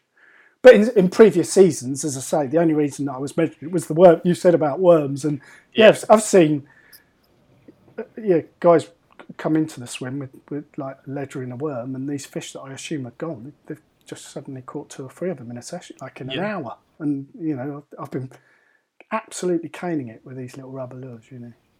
I've got no doubt that when we went on that session, when you had mm. them perch. They and then we went down there. and had a little pike, if if we put worms on, we we would have had some perch. Possibly, yeah, very possibly. Although An I, intimate stream like that. I think what was funny about that spot, if it was two things really, um, I don't see many people down there, but there is a few old boys that fish it. And when I was chatting to an old boy at the time when I was catching those perch, he was um, trotting maggots, and and bloody hell, his float was dancing around with the minnows. I mean, he, he couldn't keep a, a, a maggot on the hook. You know, they were being. Yeah. He was getting absolutely caned, and you could see he was getting frustrated. He was using bigger and bigger hooks and treble maggot, and he was still pulling in these minnows. That's why the perch were there. Yeah. There was there was tons of them. Sure enough, I it dried up for me, and I couldn't catch any more perch. Uh, exactly the same time, when I went and chatted to the old boy, he'd stopped catching minnows.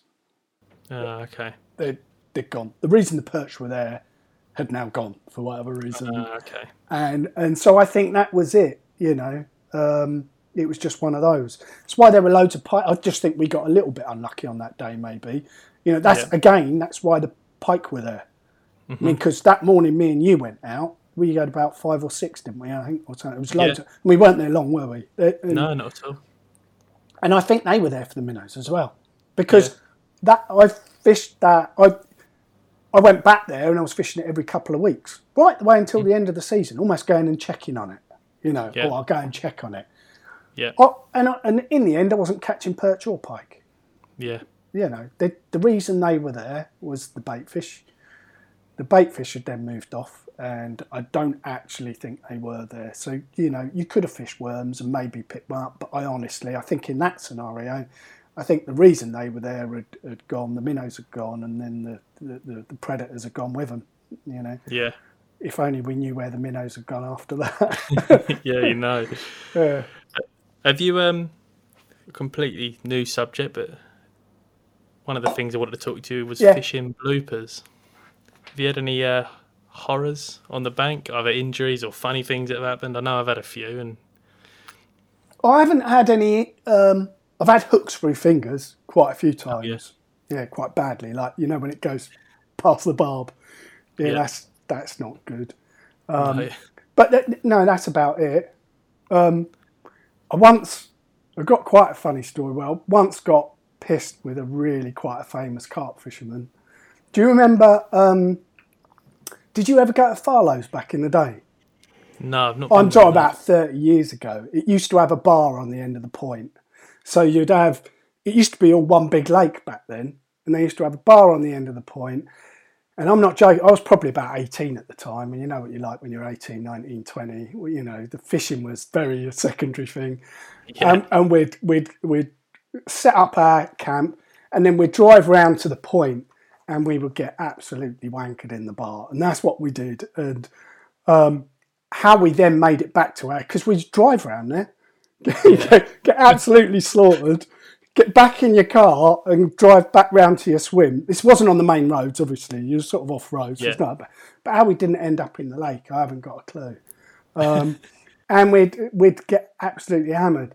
And then one night I was in there getting really drunk with a mate called Martin, and um, into the into the bar strolled Ritchie MacDonald Yeah. um, and we got absolutely paralytic when. We were playing pool, we were playing darts, and all I remember was giving him a competition to see who could do the most press ups. I can't remember if I won or lost.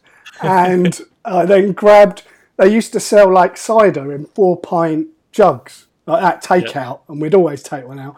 All I remember was grabbing one of those and going back, and then I can't remember anything else. But so there you go. That's my claim to fame. Once got cool. once got absolutely slaughtered with Ritchie MacDonald in Farlow's bar. I remember reading uh, Terry Hearn's book. I can't remember Yeah. what it was, and, and they one of the lakes that he fished had a, a pub right near it or a bar right near it, and they'd all go up there with their receivers and just put them on the thing and get pissed. And, yeah, honestly, it's outrageous what used to go on up there. Really, yeah. Is, was that the same at this Farlow's one? Oh yeah, I'm sure people. out. I'm sure people were leaving their rods out or tying them to trees or doing whatever. We used to do it at Waveney Valley Lakes when I was around that age as well. There used Yeah. to be you used to be able to fish. Anyone that knows Waveney used to be able to fish G Lake, and you used to be able to walk across a field, and there was a pub just the other side of the field. Yeah, And yeah, the rods be out, go out a pub, whatever. People used to sometimes lose someone on the way back in the field. They'd sleep there all night and whatever. Yeah. It was just all a bit like that at the time. But Farlow's was definitely like that. Yeah, I do remember. The point was the swim to get, not because it was particularly good at fishing, because you had the Close pub, the pub. you had the pub right behind you. Yeah. I had a shocker once, uh, blooper for me. I just got some brand new uh, carp rods. I think they were Harrison like rods. They were like just when I was starting to earn a bit of money. You know, you get to that stage in your life where you're earning a bit. You got a bit more expendable income. No kids, no like misses or serious misses anyway. Got some brand new long casts at the time. No, well, yeah, they were long casts. And I was like, brand new setup, gonna get down a carp lake. So I went down a carp lake. One of my mates come along, and, and he weren't um, an angler as such, but he loved angling. He loved come night fishing with me or whatever, just to get involved. And he had a good fishing knowledge because he spoke to me and watched me so much. But he just he was perfectly happy just to come along. Anyway, I'm, I'm casting. Um, I'm in a little bay, and you need to really punch it low and just sort of clip the branches to get to the back of the bay where the carp felt safe.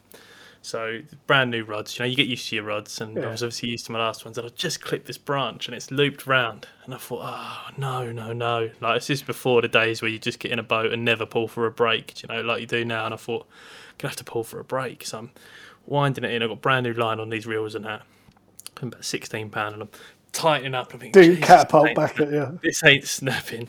So I'm walking back with it, thinking lead's gonna come back and hit me. So I'm walking back. As I'm walking back, I step into my bait bucket, and it just so happens to be the same size as my foot. And I flick back and I let go because I'm falling backwards. Yeah, and yeah, it's on yeah. such a tight line. It's like bow and arrowed my rod into the middle of the lake. And I'm like, that's a brand new rod. That's a brand Yeah. new reel. My mate's pissing himself, and I'm like, it's not funny. Right? Yeah. It's not funny. That's So the lead new." didn't come towards you, the rod went away. Yeah, into Yeah. the middle of the lake, and that was. I was like, no, they're, they're brand new. I was like, right, reeling my other rod in. I've got to cast over it, and I'm casting over it, getting the line, but because it was on such a tight line, just about to snap, it was so hard to get back. I thought I'm gonna have to go swimming, but eventually I got it and and snapped out of the tree and, and put it back out. But it ruined the whole session for me. I'd lost my head after that, and Yeah. yeah, that was. It was must have been hilarious. My mate still lo- cries about telling me the story now, and he's like, "You were so angry. I'd never seen you like that before." I was like, oh, man. I'd spent all my money. I think like for the rest of the month, I was going to be like scraping together money for food, like just because I wanted these rods and reels and could finally Right, afford them. yeah. Like, yeah, um, that was probably I remember. Yeah. I remember once on. I was fishing toll pits, which was out of my league. I was. I don't know if you've heard. It, you probably have heard of toll pits, but yeah, I, I, I was just. You know, it's probably my first proper sort of lake. You know, I've been fishing lots ago, and of course, I wanted. I, I remember being on the bank, and and I, I I didn't want to be exposed for being the noddy that I was. You know, I wanted to try and fit in. I wanted to be proper carpy and the rest of it. Yeah. And I remember um, in the middle of the well, not long into darkness, I was fishing the edges and they were quite shallow. I remember a swan picking up my bait, and it went absolutely ape shit up and down the middle of the lake, creating all sorts of commotion. Do you know what I mean? Smashing all Yeah. my rods up, and it was a complete nightmare. And that was me trying to be super carpy. I remember that. There's no subtlety when you hook a. No, Nah, oh, it was a nightmare. It was just awful. It just made me cringe. This year I've I've had a cormorant that's picked up a bait off the bottom mackerel, Mm. managed to unhook that and put it back. Um, I've had a heron on the broads, caught a heron, got that in, unhooked it, put Yeah, it back, catch and release. Yeah. And the other week I had a goose at Oh, six wow, in the morning. you're bagging up. Yeah, so I text my mate said to the goose like there's a screamer, mate, and he's like, "All you need is the is the um, what was it, the grebe, and you've got the full set, mate." Yeah. Like you say, you like fish for everything, right? yeah, yeah, fish for everything, birds, fish, Yeah, dogs. anything, dogs, cats, whatever comes So, yeah. along. Yeah, Yeah. bending the rod, isn't it, mate? That's right. Fair play to you. But uh, right, one more one more question for you. Okay. Bankside cuisine. Um, Oh, you're a guy who looks after yourself. do You know, you're in better, it- much better shape than me and keep healthy. appear Is that it, way, wouldn't it? is it healthy on the bank, or is it, you know? No, I'm atrocious. You'd expect Yeah. me to be maybe the type of person that pre-packages their food and is quite poncy with what they eat, but I'm terrible. Absolutely awful. Yeah, I'm like I'm like your dirty pot noodle man or whatever. You know, I'll, I'll grab. I think it probably goes back to me with don't really plan stuff much. You know, I just I'll pick up whatever I can on the way there, and I'm so focused with the fishing. I've, just- I don't know if you noticed. Started going fishing with a guy called Dan. He's the Yeah. same. He doesn't even eat or drink. He's so focused with his fishing that, and he's quite a big bloke. And how he doesn't pass out, I don't know. But uh, doesn't seem to eat or drink. And I'm a little bit like that. I get a bit blinkered, and I'm sort of into what I'm doing, and I'm not really thinking about what I'm eating at all. I do. It's something I need to get better at. That's for sure. I, I'm uh, similar. I sort of binge eat after a session. So like I'll do all day, and then I'll get in the car and I'll I'll be like, I'm absolutely starving. Where's my lunch? You know, and, and I'll just eat everything I had planned for the day in, in one hit. You know, but sometimes I'll have an apple on the way down to the lake or whatever. But Yeah. your hands are usually all gammy anyway. You know, you don't, I'm definitely not one of these people that um, rocks up with a, a banquet and sort of like casts out the rod and then just chills out and eats lots of nice food and, and drinks loads of beer. Uh, you know, part of me is a little bit envious of that, but it's just not what I tend to do. I just sort of just. I- I'm there and I'm either just really into the fishing or I don't know. I just I, I, I'm busy soaking it up and enjoying where I am, but I'm not. don't know. I just don't really eat a huge amount while I'm there. And and don't get me wrong, I love my food. I'm quite. Yeah. I'm, I'm not really a foodie, but I, I'll I'll put away food. Yeah, I, I'll, Yeah. I'll, I'll eat a lot, uh, but I just don't tend to when I'm fishing. I eat just love enough to keep me alive. I love the idea of getting a full-on stir fry and cooking it all up on the bank and you know Mm. eating it and, and feeling good afterwards instead of ordering Domino's down to the lake or whatever like on a night. But it's just you know I want that extra bit of effort of thinking about something else. Like I'm going to cook this. I need all this stuff. I've got to try and keep it cool in the day. You know, and and you know it's just extra effort that diverts your attention away from fishing. You know, Yeah. I can't I can't sit there and concentrate on cooking something when there's a big expanse of water in front of me that might be, you know, giving me clues about how I can catch more fish. It's, it's a bit sad, really, isn't it? I'm a bit like that Yeah. as well. I'm a bit like that as well. But um, yeah, part of me thinks, you know, you're better off trying to chill out a bit more and just enjoy yourself and enjoy your food and your beer or whatnot. And then, then part Well, of me we, is we had a like, no, I'm catfish session. Me, Harry, Ellis, and my mate Alex. Um, Yeah. We had a catfish session in the summer, and nothing was happening in the day. We reeled the rods in in the day Yeah. and just pissed. do you Oh, know? yeah. And yeah, yeah. And I'm, it was, it was it was funny as you know, just telling old stories. Ellis is. I'd love to get Ellis on here because although he's not really the up to date with the technology, and I'm sure we could sort him out, but he has got stories about every single species that you can think of from every different corner of the world. do You know, mm. and, and to sit there and just listen to him. yeah, a lot of the yeah, absolutely. thinking- Yeah. he- He'd say something like, "Oh yeah, we caught this fish," and it was like, I don't know, three hundred pound skate, and it was the UK record, and I was like. I'm gonna Google this just to see if he's bullshitting me. Like, no, spot on every time. you know, Yeah. and then he's he's great angler, mate, and uh, yeah, we had a great laugh that day. Because Yeah, I've heard a lot of people talk talk about Ellis. Don't actually know. I haven't spoken to him, but I mean, I've seen. Yeah, the, the, the- you know, an exceptional angler without a doubt. Well, he's got his own boat now. He Yeah. easy took me shark fishing, so he's got his own boat now. He's like, we're going to do some shark fishing this year, matey, and so yeah, Yeah. looking forward to that. But Yeah. anyway, mate, I think we're going about an hour and a half now, so Okay. I think that's a good time to end it because I've got to edit all this. So Yeah, um, okay. that's All right. take about five times as long. But yeah, I'm really happy with how it's gone, mate. Good. And thank you very much for coming along. I hope it's been all right. I hope you got out of it what you wanted to. I did. I enjoyed it. So thanks. Yeah, thanks for inviting me if- on.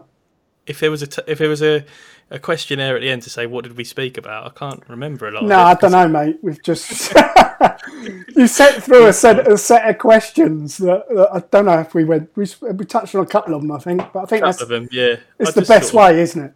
Just to have a chat. I- yeah, hundred percent. That's what I wanted. It, you know, just relaxed and you know, the, the I did send through some questions. They were more of an aid memoir of stuff that, if it goes a bit stale, we'll, we'll fall back onto. But yeah, yeah, I think we probably could have spoke for another hour and a half. mate, easily, but, mate. Definitely. But yeah, we'll see how popular it is, and you know, Yeah. there's always scope for you to come back, mate. And Cool. yeah, pleasure. And let's go fishing at some point soon. Yeah, yeah, hundred percent, mate. Let's make All it right. happen. All right, Cool, mate. All right. Well, yeah, I'll speak to you soon. nice one, mate.